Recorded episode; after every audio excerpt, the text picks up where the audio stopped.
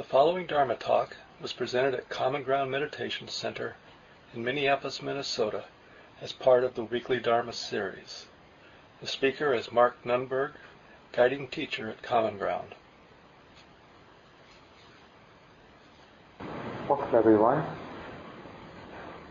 Thanks to Jerry over here, our program host, who set up tonight, and all the other people who helped him out. So uh, usually every few months, um, I instead of just launching into a talk uh, in the series that I've been giving, we open it up, see if people have some questions, and it's often really nice for people to raise any questions you have about the instructions, about what you're seeing both in your formal sitting practice or your daily life practice. And uh, it's not, uh, besides the particular response that might come out of the question or the comment, it's also nice for people just to hear from others about what they're noticing. It, kind of normalizes the experience of having a mind, knowing that other people have a mind. and although the content may be different, the patterns, the way the mind moves, can be quite similar. So, any thoughts you'd like to bring up? Any questions you'd like to bring up?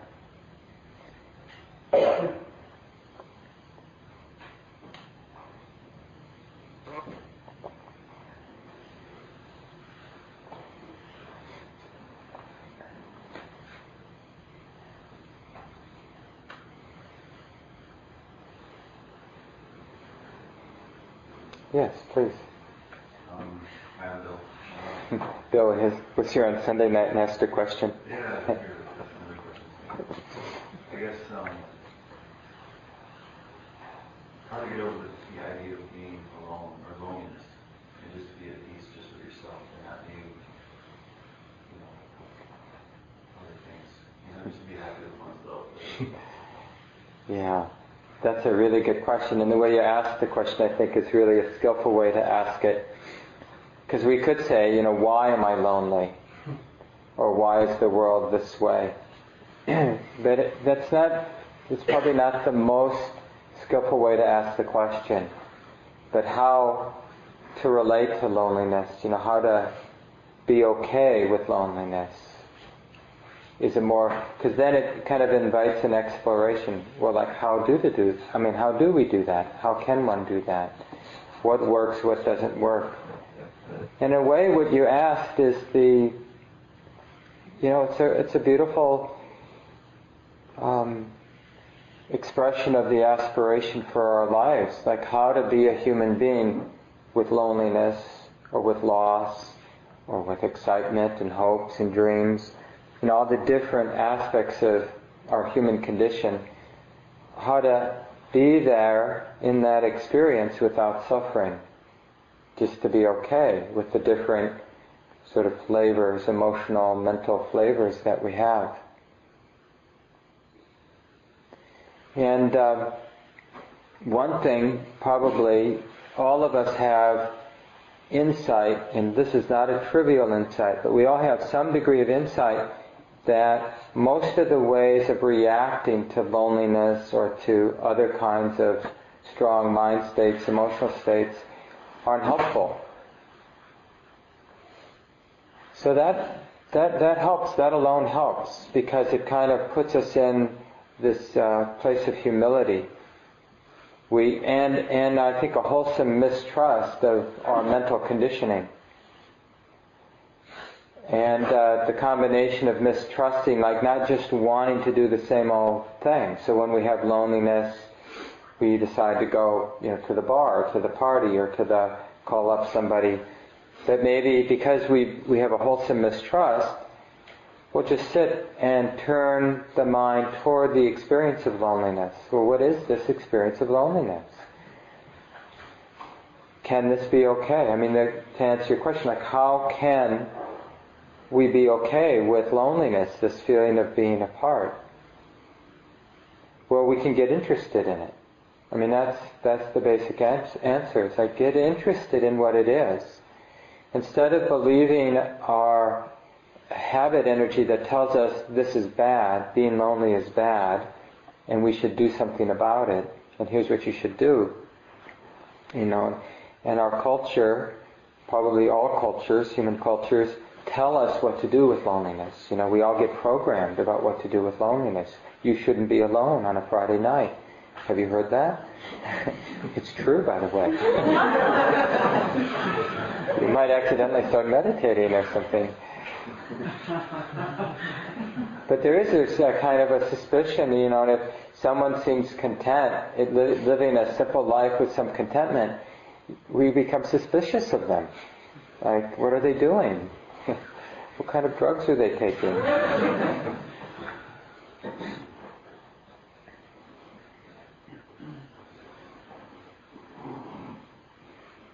So the the first, I think, the first part of practice with something like, uh, you know, noticing. First of all, it's just to appreciate that we're willing to own to ourselves that we do have these strong emotions, these regular visitors. All of us do. You know, the flavor may be different. Like some people, it may be the more frequent visitor may be loneliness.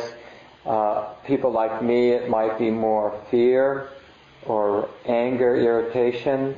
You know, other people, it's like uh, kind of more obsession about what they want, the next vacation, the next relationship, the next whatever. I always make fun of people who like kitchen items because I'm one of those people. You know, the next special kind of vegetable peeler or vegetable chopper or knives. You know, we can get obsessed about that and not really content until we have the next next thing. So that just to own that and and to have a wholesome respect, enough enough respect that we're willing to just hold it, you know, to be with it, to kind of know what it feels like to be lonely. Oh, it's like this.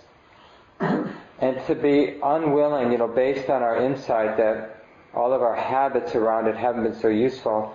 So then we're willing to, well, I'm willing to just feel this. I'm willing to be close to, to this. I'm willing to say yes to this. Not that I would choose to be lonely, but being lonely, it seems skillful to say yes to it because I'm already lonely. Again, so it's not like um, we're becoming helpless because it's already this way. So it's actually a, a, stance of fearlessness to say yes to it. Oh yeah, there's loneliness, and it's like this. It feels like this in the heart, being lonely. And these thoughts tend to come up.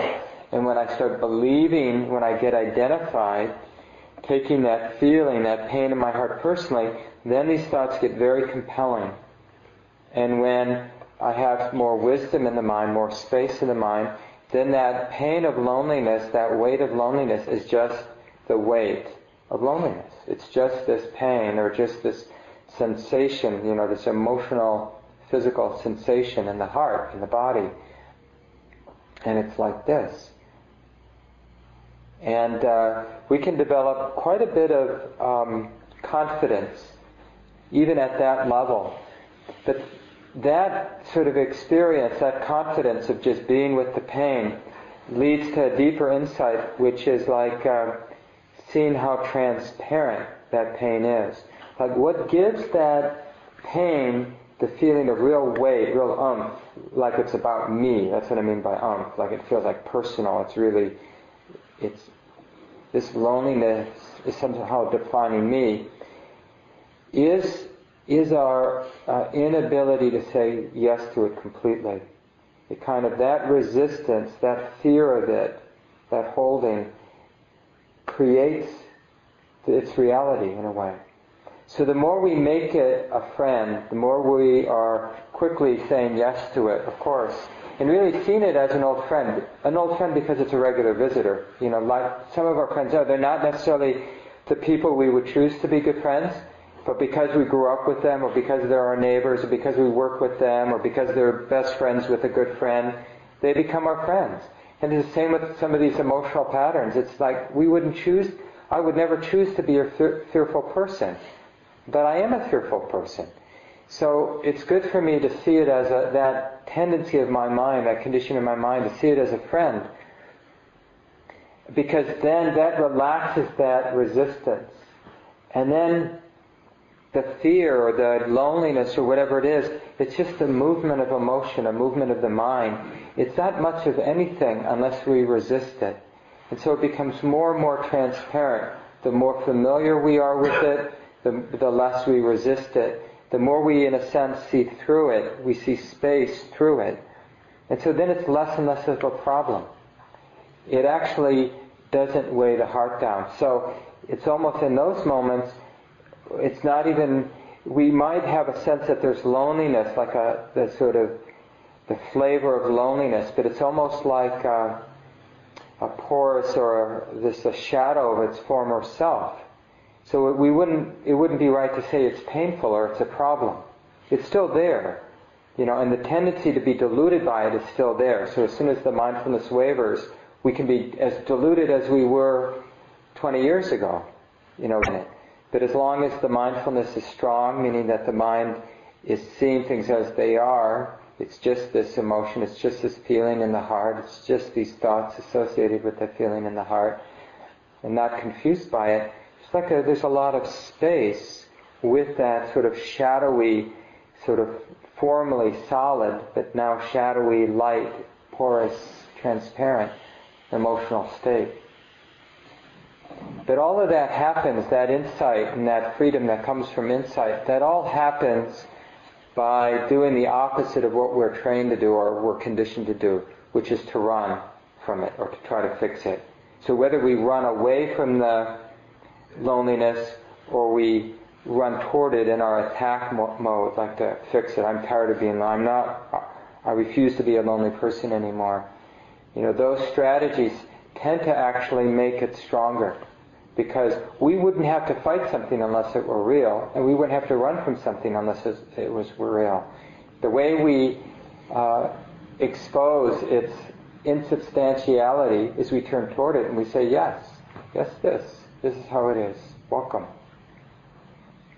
But it's a gradual process because even when we start doing that, the mind kind of has some confidence and it kind of doesn't believe that this is going to work.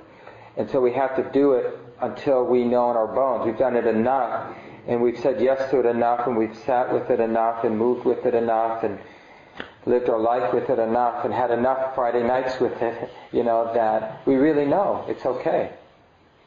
It isn't going to kill us. It isn't actually a problem at all.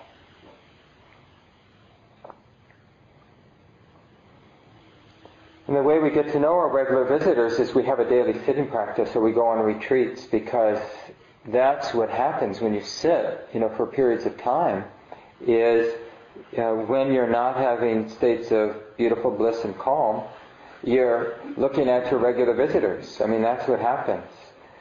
And so it's usually one or the other. What else comes to mind?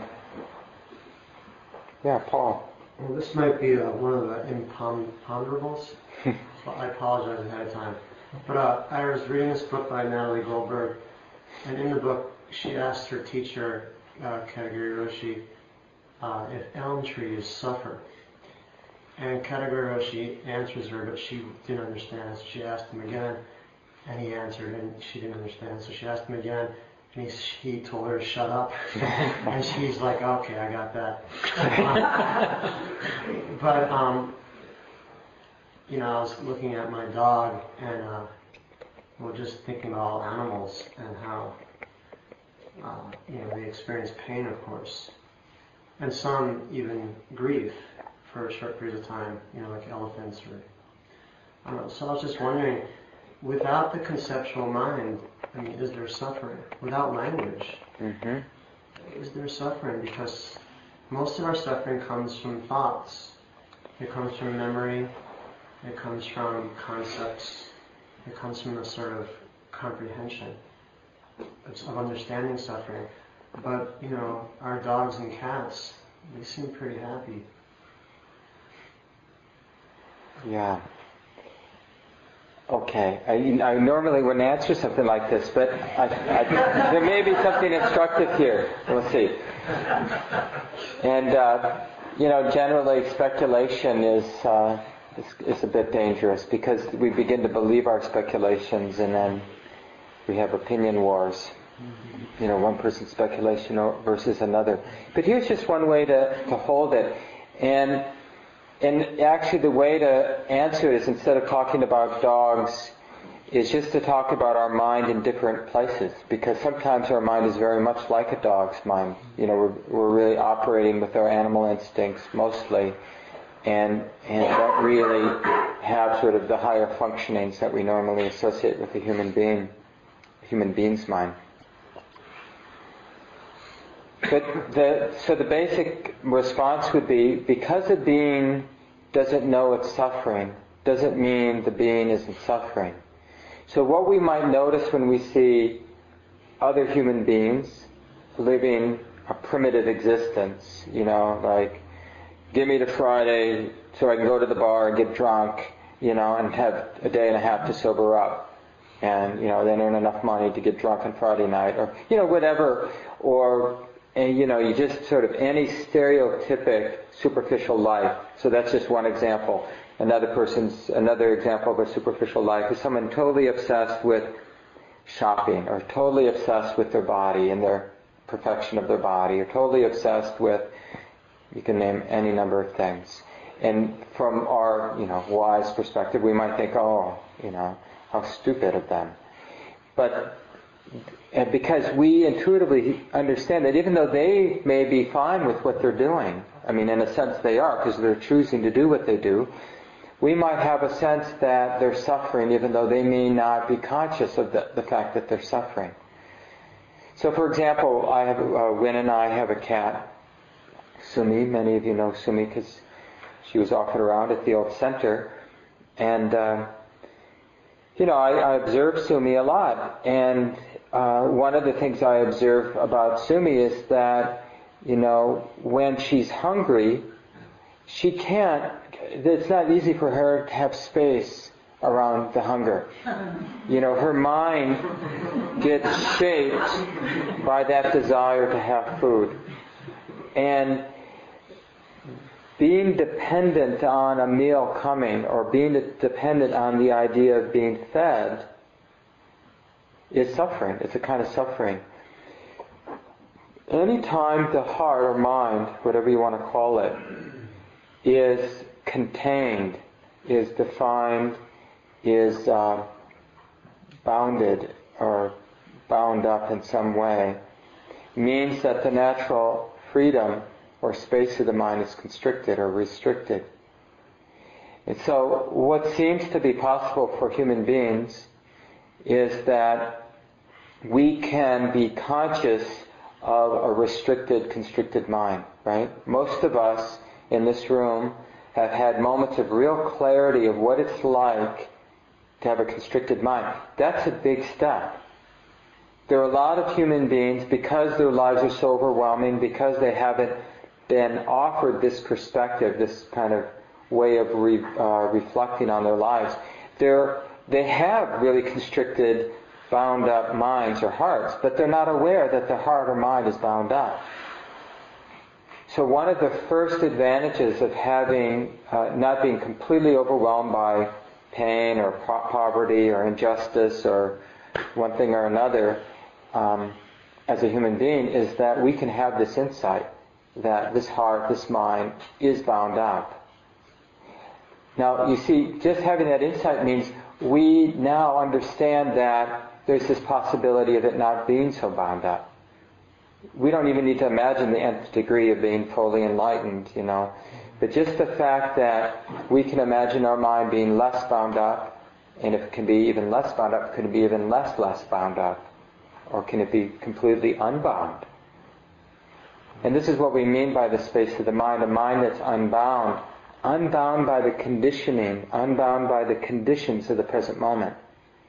So our heart or mind is unbound by this particular container we find ourselves in, being in a human body, being in this situation as a 50 year old guy who has these responsibilities, this kind of mental programming, to be un, um, uh, can the heart or mind in moments be experience a, a sort of a freedom in with these conditions, unbound with these conditions.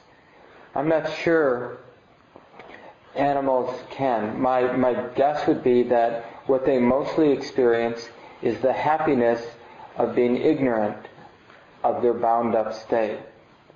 So, uh, and so, in terms of spiritual, the path, which is some of you are signed up for the workshop on Saturday, we're talking about path.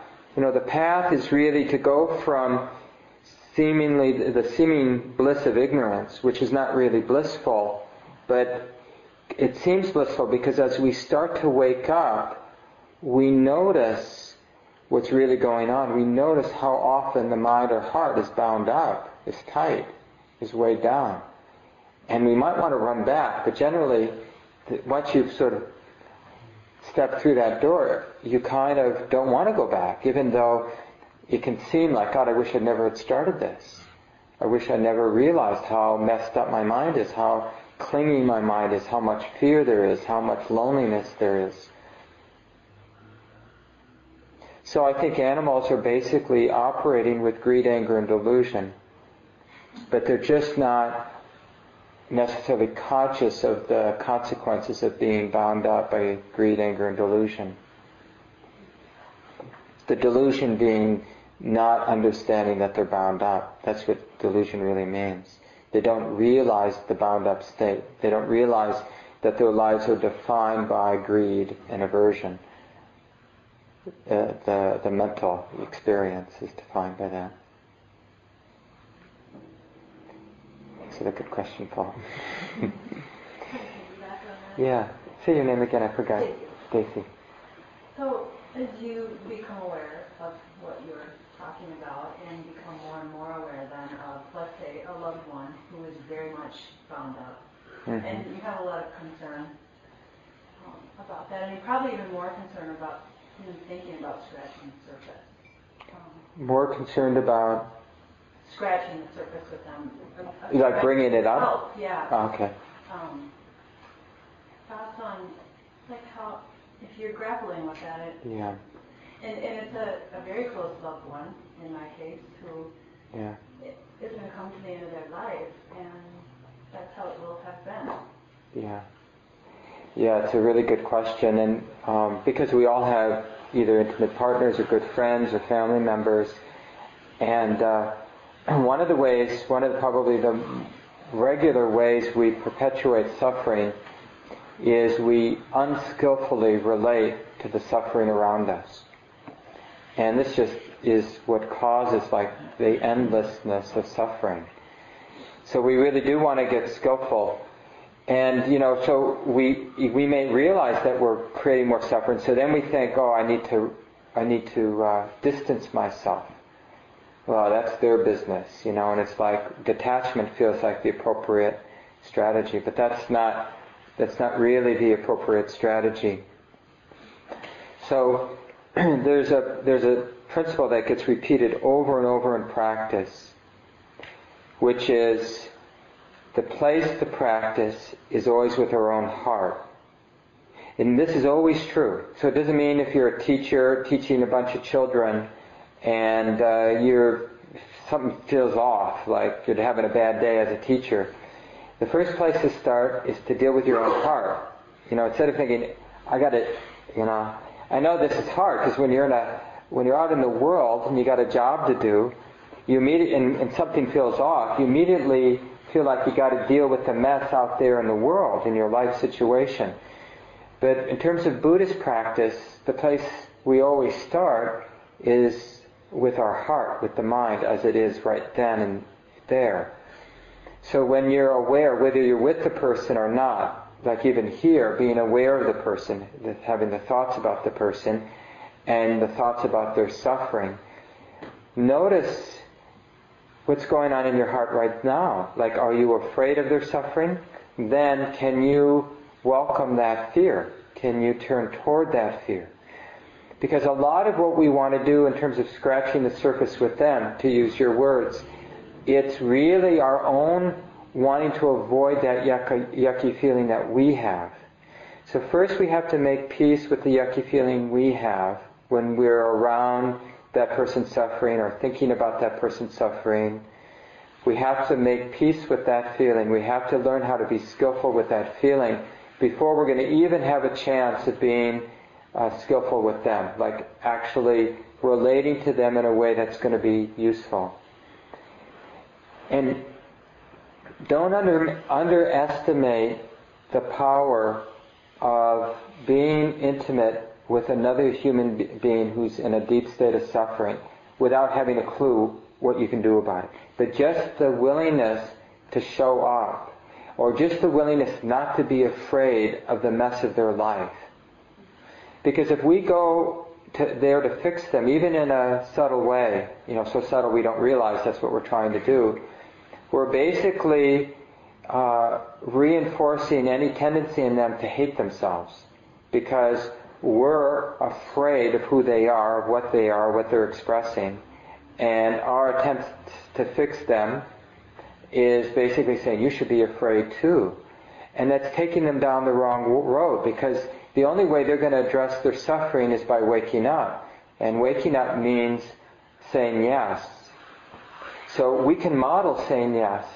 It's easier for us because it's not our life. And maybe it is, maybe it isn't. I don't actually know that. But, you know, we can model what they have to do by being willing to be intimate with their pain just like they need to be intimate with their pain. And, and to be patient with it. And to be so intimate that we're not depending on it going away. Like we, we have enough space, enough wisdom that this person could stay, quote unquote, stuck in their stuff their whole life and die with it a miserable death. But we would still be able to be intimate with them and to love them. I mean, that's obviously a tall order. Uh, but I work on that, you know, I work on that with my partner. I mean, one of the things about having an intimate partner is we see, you know, they're a human being and they suffer. And they've got their own sort of shadow sides, just like I do, like we all do. Except we get to, in some ways, with our people we're really close to, we can see kind of what they're not seeing in a way. And uh, it seems like we should point it out to them.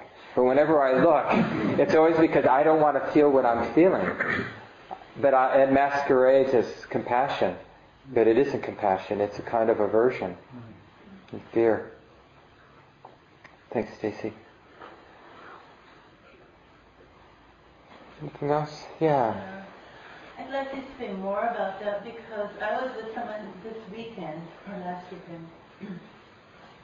And I came away from that experience with bad feelings about me, right? And so I sat with that a little bit and I more or less got over it. But I still, I, I don't know how to be skillful in that way. I mean, around, because when I talked about it with somebody else, then the message I got was that I should be kind of fixer. Now home, and I actually don't know how to take care of myself with her. Yeah. So I, I love her, you know. She's mm-hmm. a wonderful person. Yeah. Except for something. Yeah. well, first of all, there there will be people at times that who we love dearly, but we can't be around in a skillful way. And then it's just a question of whether karmically we have to be with them anyway, because they're our partner or they're our kid, our child, or our boss, or you know what I mean. But there may be people that um, that push our buttons, so to speak, that we just don't have enough skill to be skillful with them, and that's just how it is. And so what we do is we work with them at some distance. Now we still show up and make a mess every day, but when we're not there, we, we bring them to mind where it's safer, you know, in the safety of our bedroom, in the safety of our home, in the safety of common ground. We bring them to mind, and when we bring them to mind, we notice what gets triggered. And, it, and like when you sit, you don't even need to, need to bring them to mind. They'll come to mind. And then, but when they come to mind, instead of trying to fix or trying to figure out what I should do or what I should say, instead, we do, we meditate, which is we're meditating on the space of the heart. We're meditating on what's getting activated in the body and mind, here in this body and mind right now. And we're learning to say yes to it. I get it. I yeah. get it. So instead of reacting to her that way, I would meditate on it and next time not react that way? Yeah, you're basically practicing not reacting to her from a distance. Yeah. Yes. Um, and this is the great thing about having the capacity to imagine. So when we imagine somebody, it's a little bit like being with the person. And the same kind of things will get triggered as we imagine somebody as will when we're actually there with them. And then we get to practice being skillful, peacefully coexisting with who they are, with the kind of things that they trigger in us. Peacefully coexisting, being willing to say yes to everything so we're not sort of reacting in habitual ways. And when we get good doing it from a distance, then we get better when it happens. But to understand that it may be a really long process. And also that we can really train with easier people. So, like, you may, in this lifetime with a particular person, you may never be perfectly skillful with them. And that just may be how it is. You know, but uh, there are some people you can become very skillful with. Basically, you can be an enlightened being with them, meaning you're you're able to say yes to everything that arises in you when you're around that person, and therefore you're able to say yes to whoever they are as they are. And you can have a free relationship with them. And your way of relating to them will be more, more or less spontaneous and creative and marked by love and tenderness and joy as opposed to fear and, you know, all the rest. Mm-hmm. Thanks for bringing that up.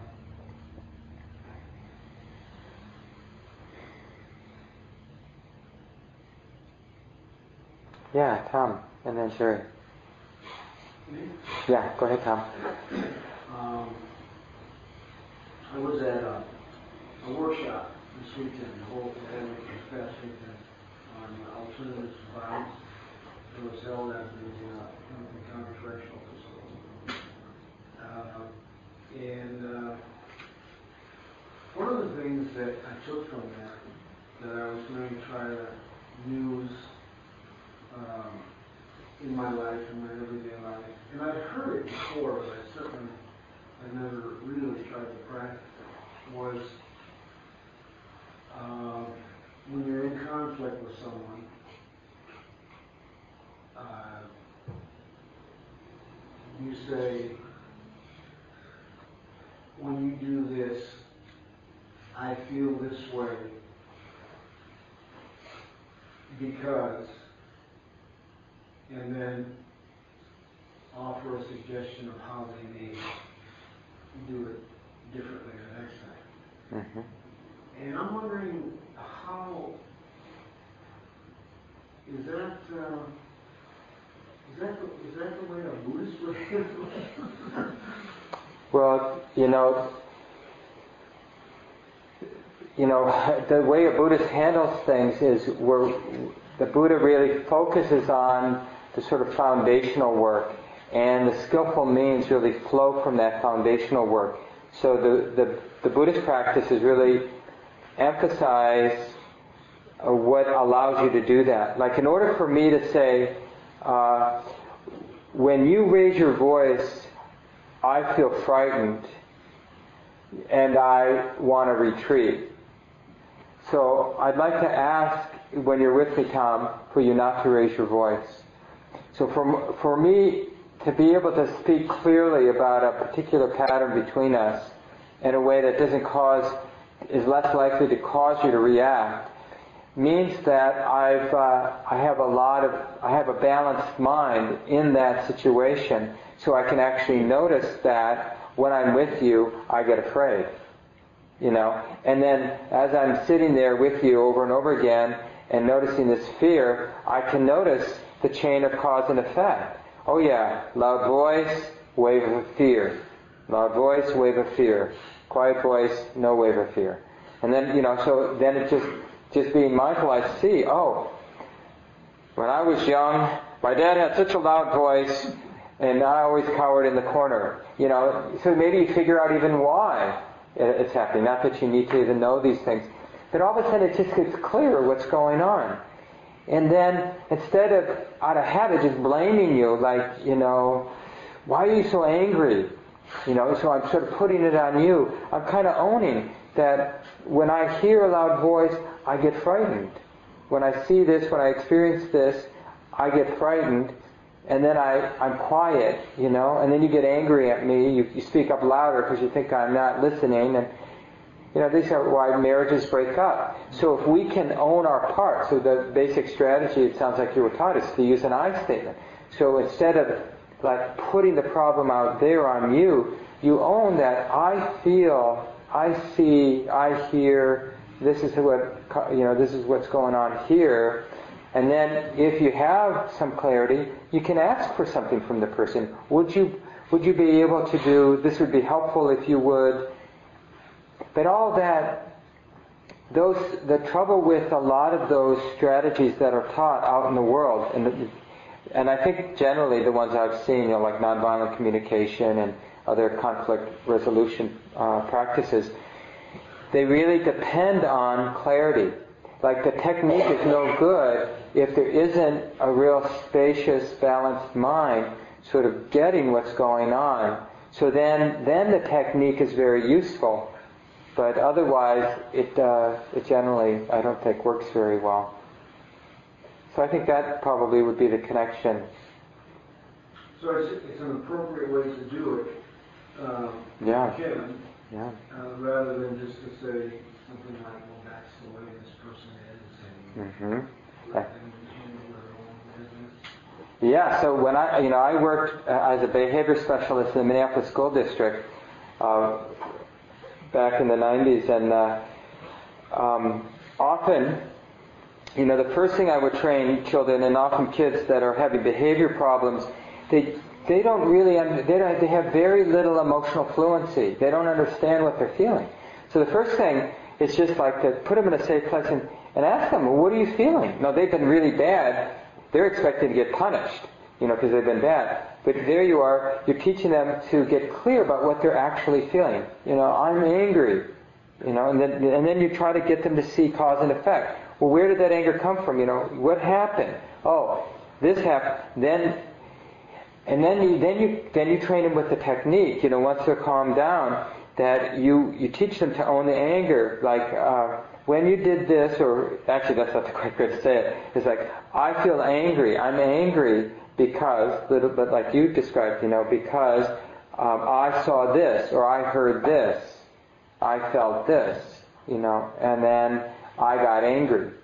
I wanted to get my thing back or so this is exactly what we do with human beings. We teach them to kind of, uh, it's like basic wisdom to understand cause and effect and to understand that suffering is here and that understanding this, understanding how the mind, how the heart is, helps us in our life situation. If we go first to the life situation without understanding what's going on here, mostly we miss the, we miss the point. Thanks, Tom. Jerry, what's your thought? It's uh, not hard at all for me to come here and sit for a half hour or even an hour, but sitting at home is just nearly impossible. Or I can do it probably for 20 minutes. Any suggestions to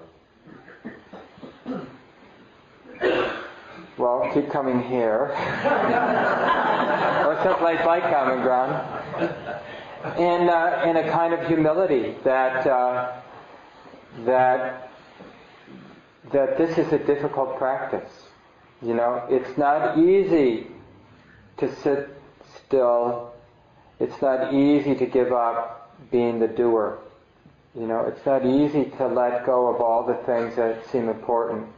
Even though in hindsight they're so silly. You know, what we'd be doing, like reading the news that we just read 45 minutes ago, you know, and there we are again when we're done meditating. I mean, it's not like I mean, we may have important things to do, but we don't do it usually, if you're like me. So, uh, just have a deep respect for our devotion to distraction and um, kind of wanting to bury our head in sand in one way or another. You know, we all have our different ways. And a lot of the ways we bury our head in sand is we do what, what we think is an important thing. But with some perspective, we realize it's just a way of avoiding feeling what we're feeling, knowing what we know. being present. So I like to think of it as the hardest thing in the world what we do. So then it doesn't surprise me.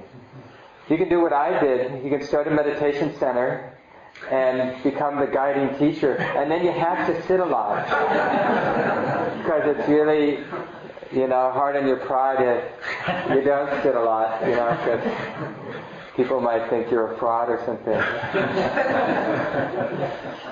you can tell people you're going to sit a lot, you know. You all your friends, and then they're going to ask you, well, did you sit? And then your pride will say, no, but I will before I go to bed tonight. And then they're going to, you know they're going to ask you tomorrow, so you better.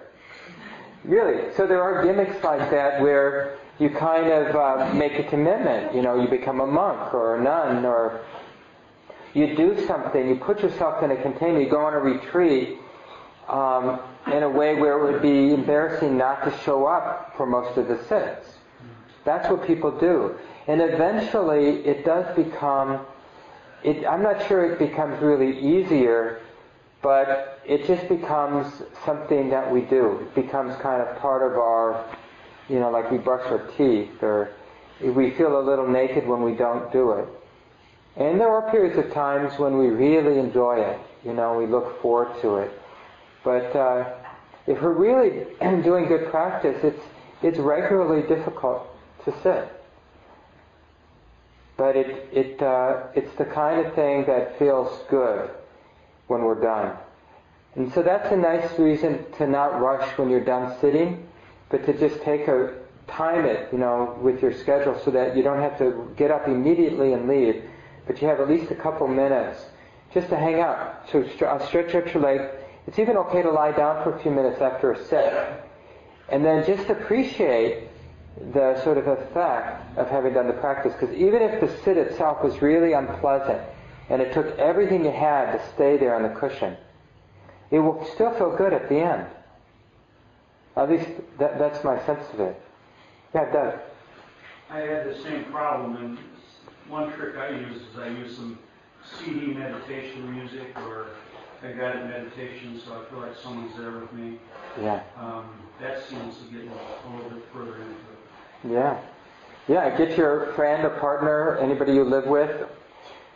But creating community is really, really what allows us to do it. I don't know of too many people that have enough motivation that without a community of some sort, they're going to stick with the practice for long. I think it's pretty unlikely. And we're pretty fortunate to have uh, as many communities in the city as we have that people can tap into. You know, not too many people are as fortunate. Yeah. So, um, it seems like my mind reaches stressful patterns when I'm forced to make a decision sometimes.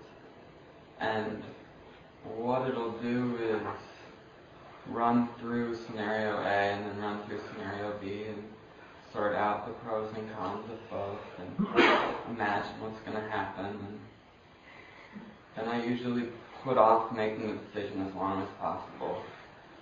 And, you know, that's just kind of stressful back and forth at times. And what happens, like, after that time has passed and I find myself along one of those paths, sometimes I feel regret, and that's when I catch myself and say, you know, I shouldn't be regretful. This is wonderful right here. Mm-hmm. This is exactly where I'm supposed to be. And that kind of sobers me up and puts me in place. But I'm, rarely does that happen before the fact when I'm flipping back and forth trying to make a decision. Yeah. I mean, this is this is a very good description of what the Buddha calls dukkha. When we take our life personally, then every choice becomes important and serious because it has consequences from a self-centered point of view. When we imagine that we're in a driver's seat, then if we go left, it has consequences. Everything that's going to flow will flow from that left-hand turn. You know, everything that comes next will uh, arise out of having taken a left as opposed to a right. But all that depends on a real self-centered point of view. And uh, the whole point of practicing is to have experiences or insights that undermine that view of things, that perspective on things. So, uh, in the meantime, I mean, so the, the real answer is to do the practice, to just keep paying attention, including paying attention to when you're struggling with a choice, and to see three things in everything. To see that things come and go, that because of the sort of coming and go nature of things, it's unsatisfying and it's all impersonal, it's all conditional.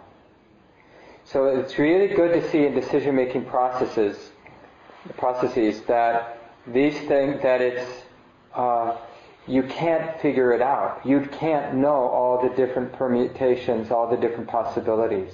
There's no way to figure it out whether you should marry this person or wait, whether you should go to grad school or not, whether you should have a hamburger or become a vegetarian, whether you should, you know, there's just no way to figure it out. For, for a while, quite a long time, um, I resorted to flipping a coin. I, first of all, I would, I would, I did this very seriously, uh, where I would get to, to a place where I really understood that I didn't know, and that I'd be, I'm really going to do whatever the coin says. Like I, I did what you did, you know, I kind of figure out, uh, like if I do this, this could happen, pros and cons, all that kind of stuff. And all I was doing is getting my heart all tight, wrapped up. So I would flip a coin, and I would just do what it said. And it's like uh, uh, just appreciating that life is not something to be figured out. If you, if we take that strategy for, through life to figure everything out, boy, that is hell. You know, because then every choice becomes quite traumatic if we think it matters in terms of happiness. But the whole aspiration behind what the Buddha taught is that the happiness is unconditional. It's not about the conditions. It's not about how our life unfolds. It's not about the particular conditions. It's inherent. The freedom is inherent.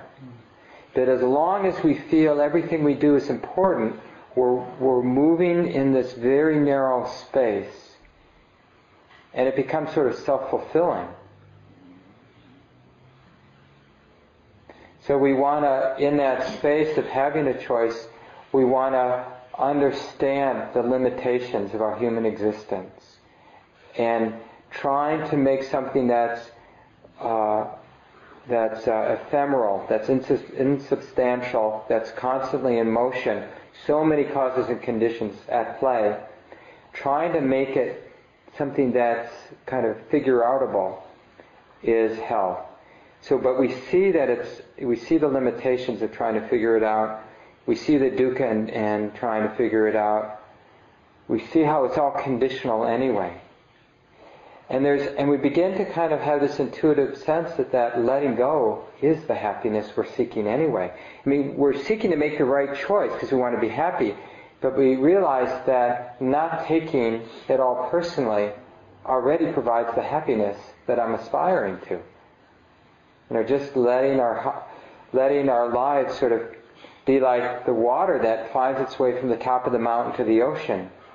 It doesn't have to think about every twist and turn there's sort of a natural process happening. And we can kind of have that image in our life. Well, this will be interesting. You know, when a new choice comes up, we lose our job, and uh, and then we got to find something else to do with our lives, our life, and, and then it, it, the, we can have the reflection. Well, this will be interesting. Like I'm really, get, honestly, going to be interested to see, you know, the the causes and conditions, the different sort of habit tendencies to see how it all kind of unfolds. What will get triggered? Oh, look at this fear getting triggered. Oh, this is interesting. You know, or this hope. Oh, this is interesting. This possibility. Oh, this is interesting. We'll see how this unfolds. And not to feel like we have the right, we could ever have the right idea of how it should unfold. That takes a lot of faith but that's, I think that's the direction of practice, that confidence or faith. We don't have a lot of time, Paul, but if you have a comment or... No? Yeah, real quick, Rebecca. Oh, um, Well, you know, I mean, I've shared this before. Um, I um, I, I'm into a lot of different things, like I'm in a 12-step program, and there's this church I really like. I'm trying, you know, this, you know, doing Mhm. this, and trying to kind of find my way with various things, and um, what works or, or what seems to be right for me, and perhaps an integration of all of them or whatever. But I have been considering going on like, um, you know, I should talk about like a sit, you know, some sort of a silent thing. And but but I could just picture that being like one big um, fantasy thing where I'm just off into my mind and then you know what I mean into some fantasy world, just kind of Mhm. sitting there and then playing a videotape all day of you know like oh and how I would react to this and, and then standing up to this person being angry or you know what I mean that kind of stuff. And I'm thinking, gosh, you know that sounds kind of horrifying. You know what I mean? I mean I don't know. You know, Yeah. just like sort of No, we, a lot of us know it is horrifying because we've been on retreats and this happened. So it's like, I mean, that's the kind of stuff I'm like trying to stop within myself and then coming and then just sort of like. Yeah, but the question is, what is the way to stop that? And sometimes the way to stop that is to really see how painful it is. Unfortunately, that seems to be what works for most of us, is we have the quiet. We go on a meditation retreat, for example, and we see in living color the obsessive tendencies of the mind in a way that we don't notice in daily life because our obsessive tendencies get interrupted you know, because so there's something interesting on the radio, and all of a sudden we're picked out of our drama, and now we're in another drama. And see, in daily life, our dramas keep getting interrupted, so we don't realize how oppressive they are. When we're in a more quiet environment, like on a meditation retreat, there are fewer interruptions, and so those obsessive tendencies are seen to be as heavy as they actually are. And in seeing more clearly how heavy and unskillful they are, we get motivated to find another way to work with the mind. Yeah. Let's uh, leave it here. Take a couple moments to let go of the words.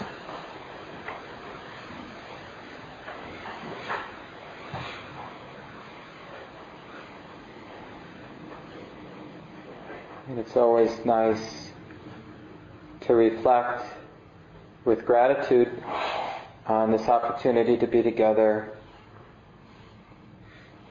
and all of the wonderful human beings that have done the practice before us, all the way back to the Buddha and even the Buddha's teachers. Just to be grateful that this wisdom stream has been passed down.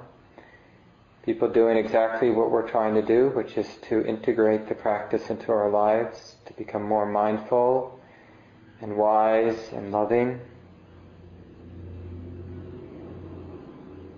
So we can aspire to be a cause for happiness and peace and freedom from suffering in the world, for ourselves and for all beings without exception.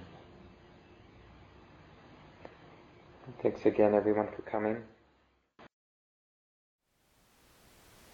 Thank you for listening.